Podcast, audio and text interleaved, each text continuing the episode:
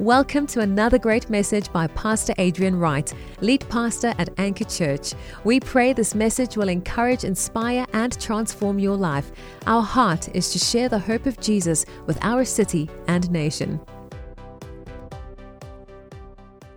We love our church. We love what God is doing. We love this community. And uh, I love being able to encourage you in the Word. And we've been doing a series um, called Pictures of Jesus. This is a series about how the entire Bible is about Jesus, how Jesus is the point of all life, how Jesus is the point of Scripture, how the Bible is not a book about heroes that we're supposed to try and emulate in our own strength, but the Bible is about one hero who came to die for sinners like us, and through him we become the righteousness of God, and we get to live like no one in the Old Testament was ever able to, simply because of what Jesus has done in our lives. That we have a new identity and a new way of living and a new way of seeing ourselves when we look into the mirror. We see something different than just the failures and the mistakes and the imperfections that we have we see the perfect image of Christ. And the more we behold that, the more we see ourselves in that way, the more we go away and live a changed life. And so many people read the Bible, especially some of the arbitrary stories in the Old Testament that reveal a lot about the state of humanity. And we read it and we go, What on earth is happening here? Like, why did God cause that to happen? Why did God respond in that way? What is this revealing to us about us? And many people begin to have a, a, a misinterpreted uh, view of who God is, a lack of perspective on his nature and his heart. And we begin to misalign God's image because of stories we read in the Old Testament. And for many people, they read the New Testament and they feel like the New Testament God and the Old Testament God are two different gods because one there was judgment and the other one there's grace and, and, and, and one seems to be a god of vengeance and the other one seems to be a god of love. And how do we reconcile the old testament and new testament pictures and what does this mean for our lives? But the truth is is that what god was doing through the old testament was revealing our need for jesus. The law was like was like somebody who came along and diagnosed the problem but couldn't provide the solution who came and diagnosed the illness or the disease, but didn't have the cure. And in the New Testament, we see God sending us the cure, which is Jesus. And so, all of the Old Testament, every story in the Bible, every chapter in the Bible points to Jesus. It's all about Jesus.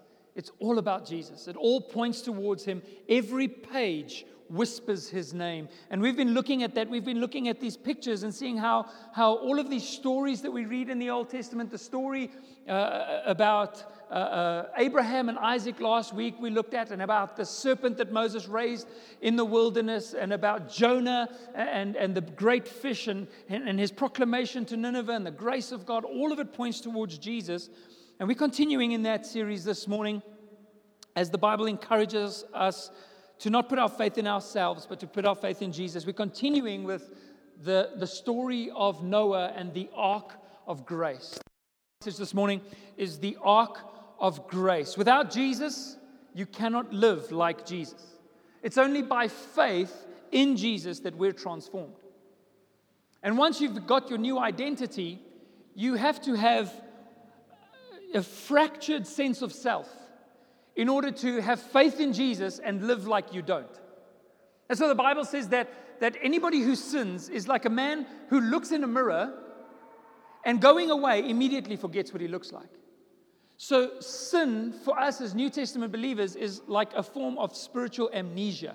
You've just forgotten who you are. And so, our role as the church and as those that are here to equip you is not to point out your sin and tell you how, how horrible you are for sinning, but to hold up the mirror and say, that's just not who you are. That's just not who you are. I do this with my own boys. They obviously pick up things from school. And the other day, one of them said a bad word, and I walked next to them and I said, Boy, we don't talk like that.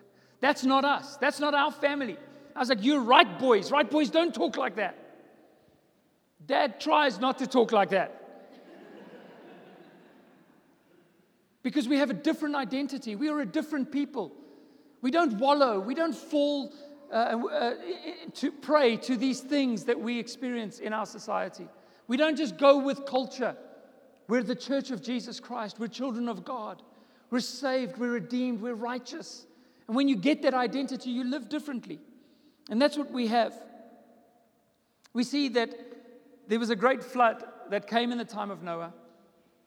And I'm going to read that story for you in a moment. But how many of you know that we face floods as well in everyday life? How many of you know that, that often the enemy comes in like a flood? The Bible says that when the enemy comes in like a flood, the Lord will raise a standard against him. Right? When the enemy comes in like a flood in our lives, we often experience that sense of flood. We often experience difficulty. We often experience hardship. And, and this shows us how we are not to look to ourselves in the midst of the flood, but we're to look to Jesus. I want to start off in Matthew 24 and verse 36. If you have your Bibles here this morning, you can turn with me to Matthew chapter 24 and verse 36, because I find it quite amazing that in almost all of these pictures of Jesus from the Old Testament that we've looked at, so many people have read the stories and go, What does that even mean? Why, why is that in the Bible? Only to find that in the New Testament, Jesus himself explained it. Jesus himself said this, that this is pointing towards me. He said it over and over again. And again, here in Matthew 24, verse 36, it says, But of that day and hour, no one knows. He's talking about the coming of, of the Son of Man. He's talking about his return, the second coming of Jesus. And he says, Of that day and hour, no one knows, not even the angels of heaven, but my Father only. And he says this in verse 37. He says, But as the days of Noah were, so also will, become the, will be the coming of the Son of Man. For as in the days before the flood, they were eating and drinking, marrying and giving in marriage until the day that Noah entered the ark, right up until that day that the flood came, and did not know until the flood came and took them all away. So also will be the coming of the Son of Man, or so also will the coming of the Son of Man be. So I'm going to talk about Noah and the ark, and we know the story of Noah and how God told him to build this ark. And one of the amazing parts that, that you wouldn't know if, if you hadn't done more research into the scriptures is that it had never rained before Noah built the ark. Literally, the Bible says that, that the entire earth was watered with mist that came up from the ground. There was a, a moisture that, that came up from, from, from the earth that watered all of the plants. And so rain was something no one had ever seen no one had ever witnessed. And God tells Noah, I want you to build an ark, a boat, when the only thing you've seen is mist, and now you're going to build a boat in the Middle East, okay? Like you don't need a boat in the Middle East for the most part of anything, right? All you need is camels to get around. And in the midst of where he lives, in the, one of the driest parts of the earth, he builds an ark. He's faithful to the call of God and he believes in God's voice. Now, what we see in the Old Testament, because a lot of people say that, that Noah was saved because, because of his works, because he did the right thing. And we'll get into this a little bit more as we go through these verses. But, but the thing is, is that Noah believed. He trusted in God's voice and did what God called him to do in spite of the circumstances. And Abraham did the same thing, and the Bible says that it is because of his faith. It's because he believed that his faith was credited to him as righteousness. And so when the Bible says that Noah was righteous and that, and that God uh, used him because of his righteousness, it's not because Noah did everything right. Later on in the story, we see Noah drunk in his tent. He pl- got out of the ark and planted a vineyard. He was like, What should I do? Hey, free wine. Let's, let's do this, you know. And at one point, he completely loses it. He's drunk in his tent, and his sons had to cover him because he was naked and, and just going wild, and they had to cover him up. It's not because Noah was perfect, it's because he believed. And faith was credited to him as righteousness. So, this picture of Noah is actually one that, that Jesus brings up. And the reason why Noah had to build this ark was because of God's judgment was because there was judgment for sin. Now, many times in church, when people talk about God judging, we immediately go, yeah, you see, that's what I knew, what they were going to talk about. They were going to, I was going to come to church and they were going to talk about judgment, and that's why I don't normally go to church. And we actually dislike God for his judgment. Why do we dislike God for his judgment? Because we know we're guilty. It's criminals who don't like a judge, right? Because when you know you're guilty, a judge is is the worst thing. But how many of you, if we said that there was a person, for example, that was caught red handed, all the evidence is there, he committed murder, he confesses to it, if a judge then sentences that person for their act, for their criminal act, how many of you would say that's such a bad judge? I can't believe he judged that guy. Uh, you know, if, if a criminal is tried in court and found guilty and sent to jail, how many of you are like, that is a horrible judge? I don't want to know that person. No, all of us would look at him and go, that's a good man. That's a good woman. That's a good person because they judged fairly. And so God is righteous, He is good, and therefore He judges sin in this way. God is a righteous judge. In Genesis verse 6, it says, Then the Lord saw the wickedness of man it was great in the earth, that every intent of the thoughts of his heart was only evil continually. The people of that day, only evil continually. Also, and the Lord was sorry that he had made man on the earth. God grieves in his heart in this moment for what has become of man as sin had entered in. So the Lord said, I will destroy man whom I have created from the face of the earth, both man and beast, creeping thing and birds of the air, for I am sorry that I have made them. Obviously, the people that were living in this time were, were uh, you know, committing atrocities in sin and, and living in a way that was incredibly harmful. And it's easy for us to say, man, they were so bad. But the truth is that we're exactly the same because all of us have sinned. All of us have fallen short. All of us, in our own uh, stories and in our own things that we have done, would deserve judgment. All of us, the Bible says, have fallen short of His glory, and judgment is supposed to be what we get if we are fair and if God is righteous. Even when we were kids, I remember when I was younger, my, my sister uh, lost a tooth. Um, and so, you know, if you grew up English, there was a tooth fairy. How many of you grew up with a tooth fairy? But you know what? Sometimes Afrikaans culture is so much better because we didn't have a fairy, we had a mouse, all right? How cool is that? And this mouse would come and fetch your dirty tooth and build his home with it, right?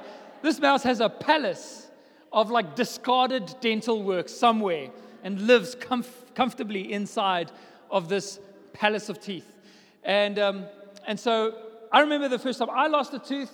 I was at my grand's house and I put the tooth in my shoe and at one point, I went to the kitchen, I came back, and there was two rand in that shoe. And I was like, this mouse is amazing. He was just waiting for me to go to the kitchen and drop the money off, and my tooth is gone, but I got the money.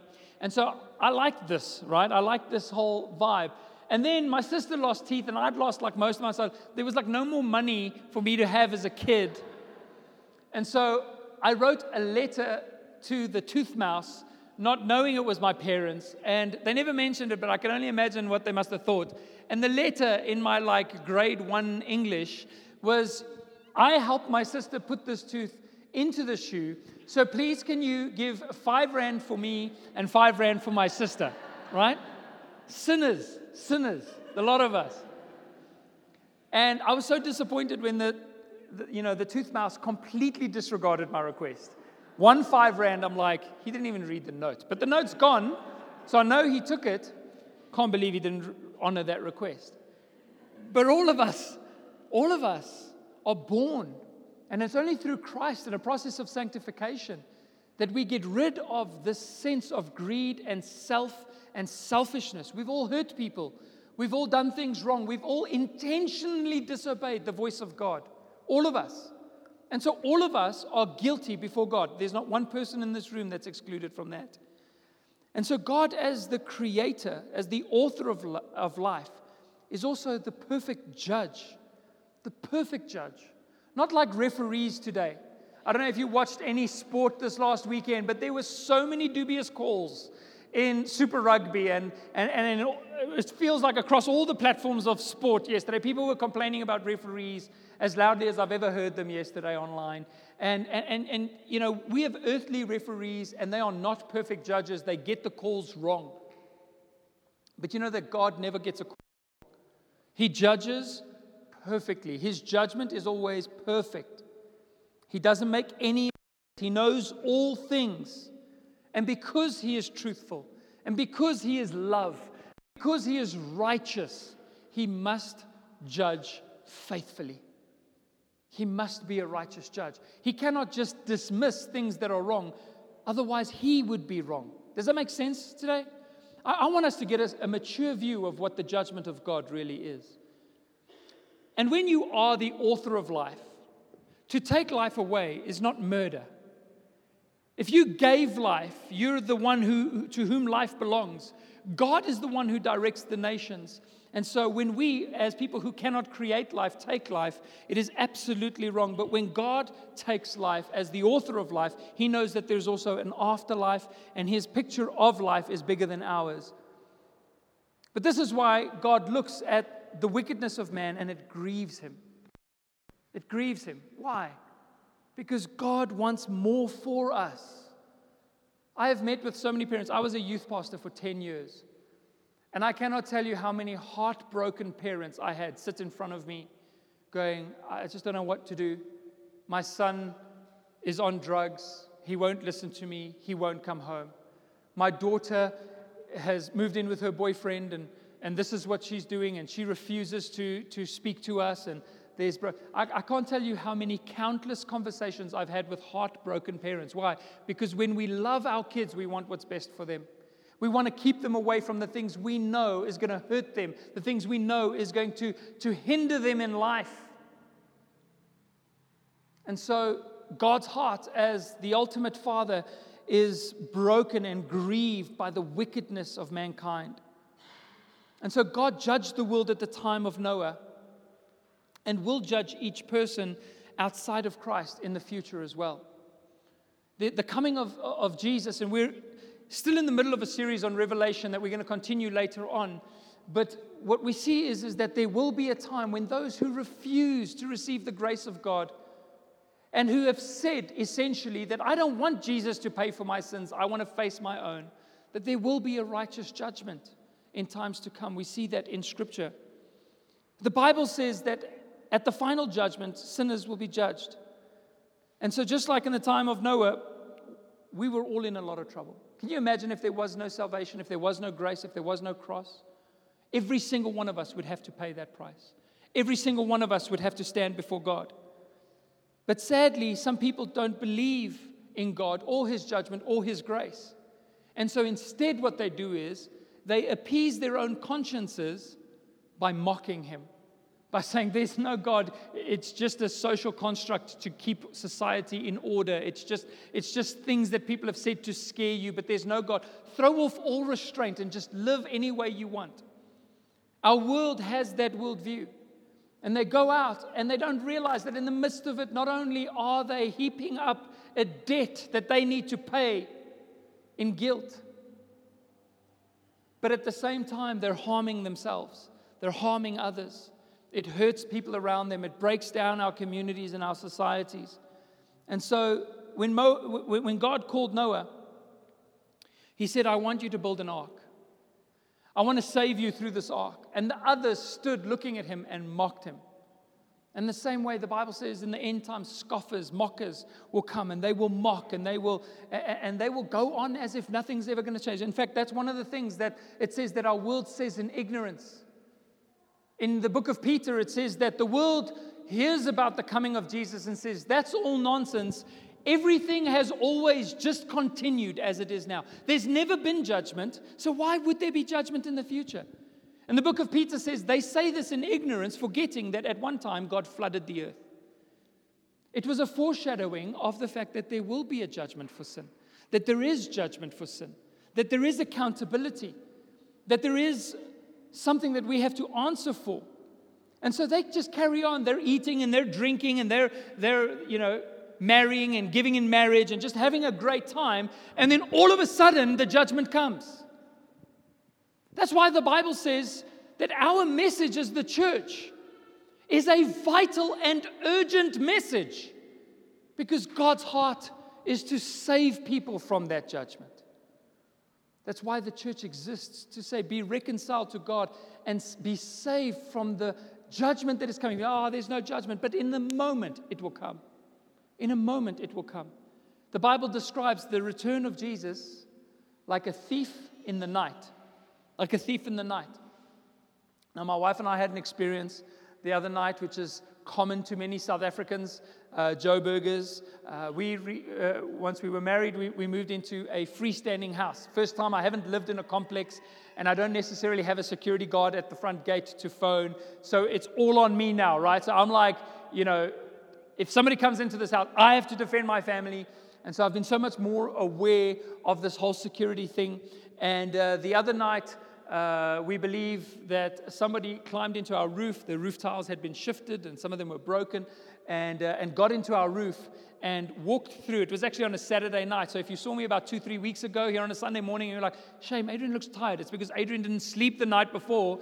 He was defending himself against the thief in the night. And so and so somebody came and, and, um, and when they opened our trap door, which is right outside our, bedroom, our bedroom, the alarm went off because there's an alarm on that trap door. And so I got up in an instant and I looked on the thing and it said ceiling door and our door was closed. And I mean, I opened up ready for, you know, I was like, you know, give me the anointing of Samson right now. Jesus, like, let me tear some people apart here. Um, and fortunately, um, it seemed to have scared them off and, and whoever was there left. But you know, it's tough to sleep then the next night, right?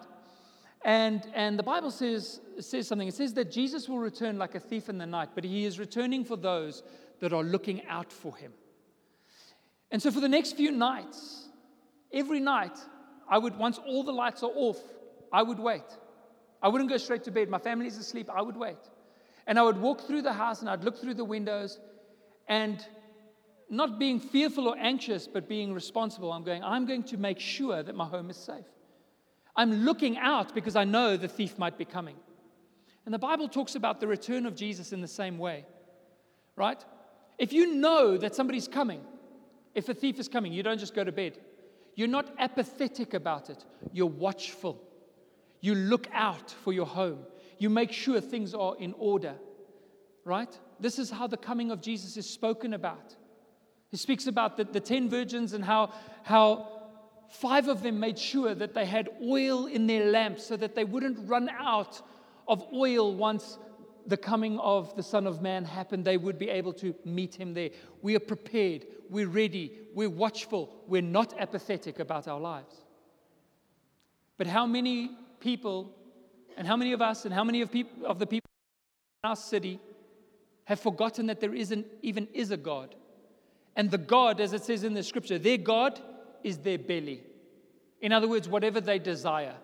You worship whatever your desire is. There's no thought about what does God want for my life? What is the best thing for me? What is the best thing for those that I love? What is the best thing for my spouse? What is the best thing for my kids? What is the best thing for my future or for my testimony or for my witness? All I want is what satisfies me.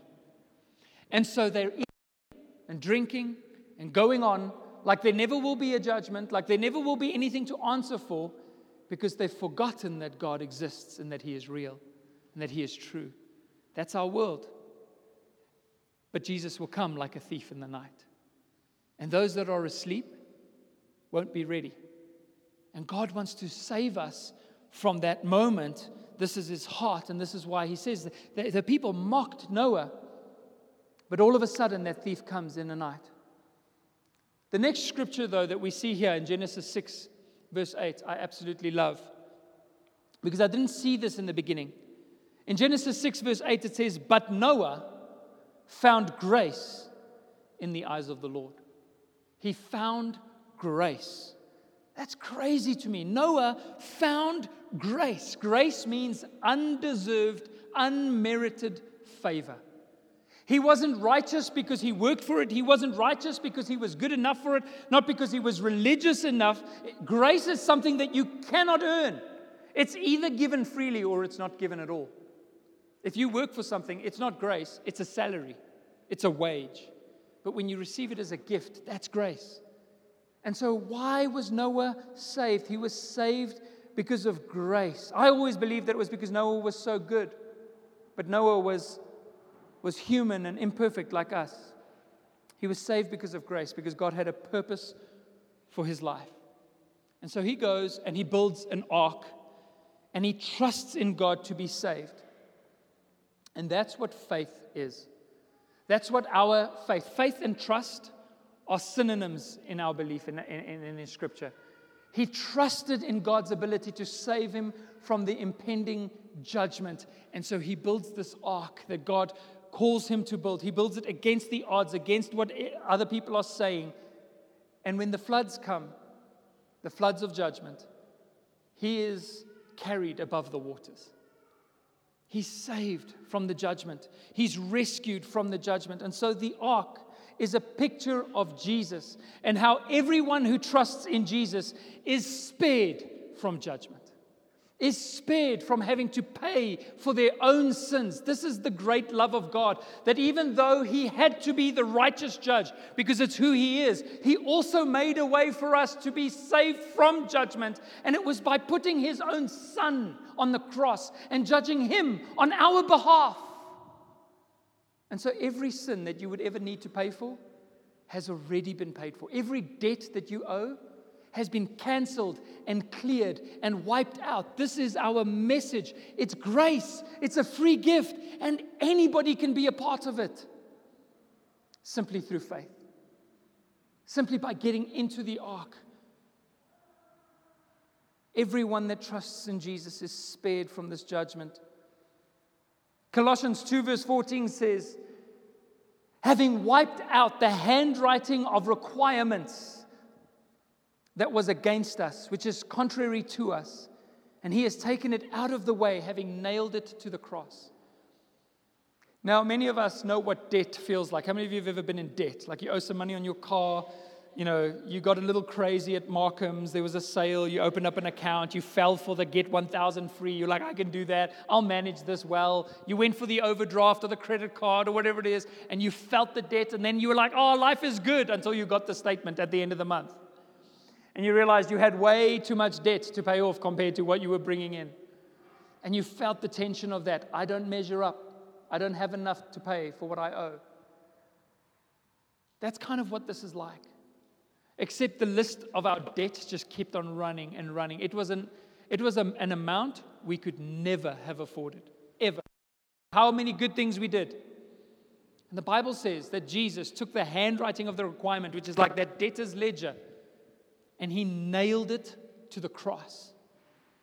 How many of you love that stamp that you get when you go to the dentist or when you go wherever that goes like bam and it says paid? right? It feels so good that big red stamp, paid. Here you go, medical aid, give me my money, paid, you know? That's what Jesus did. On every single mistake, imperfection, sin, intentional wrongdoing, since the day you were born and to the day that you die, it includes everything that you haven't even done yet, because the Bible says Jesus was crucified before the foundation of the earth. He stamped, paid. It's done. And this was what the ark was representing how we would be saved. It's the only way for us to be right with God. It's the only way for us to get into heaven. It's not good people that go into heaven, it's forgiven people, it's people that have trusted in Jesus. I love how this, is, this image is, is mirrored in the New Testament.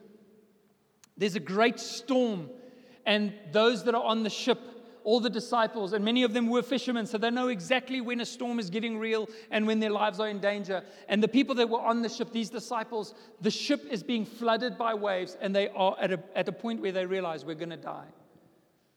But what is Jesus doing in the midst of that storm? He's fast asleep.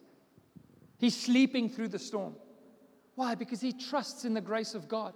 And they run to him and they say, we, We're going to perish. And Jesus says, Are you of little faith? You see, when Jesus had that understanding that by his grace, when he is in your boat, we do not perish, we have everlasting life. When Peter got out of the boat, and there was, again, great waves and, and great things that were overcoming him. When he, when, he looked at Jesus, what was he able to do? Walk on top of the water like the, the ark that floated over the water. So some of you may be going, you know what? I have trusted in Jesus. I have salvation. I, you know, I, I believe in him. But what about my everyday struggles? What about the storms that I face every day? when you keep your eyes on Jesus, by His grace, you walk on water.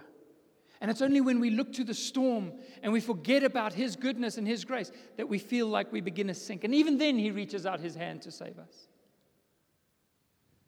But He is our ark. He is the, it's His grace that causes us to walk on water, that causes us to come out on top in every situation. Genesis 7, verse 23 says, Only Noah and those who were with him in the ark remained alive, which was his family. Only Noah.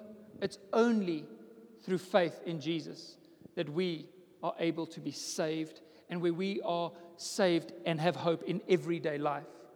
When the waters eventually subside, Noah sends out this dove, and the dove comes back with an olive leaf, and, and, and, and that has been an internet, become an international symbol for peace.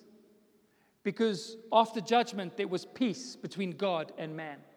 And after the judgment of Jesus, the Bible says that we have now received the peace of God.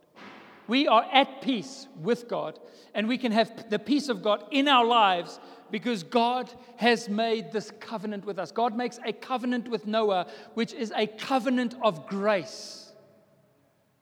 Before the law, before Abraham, he makes a covenant with Noah.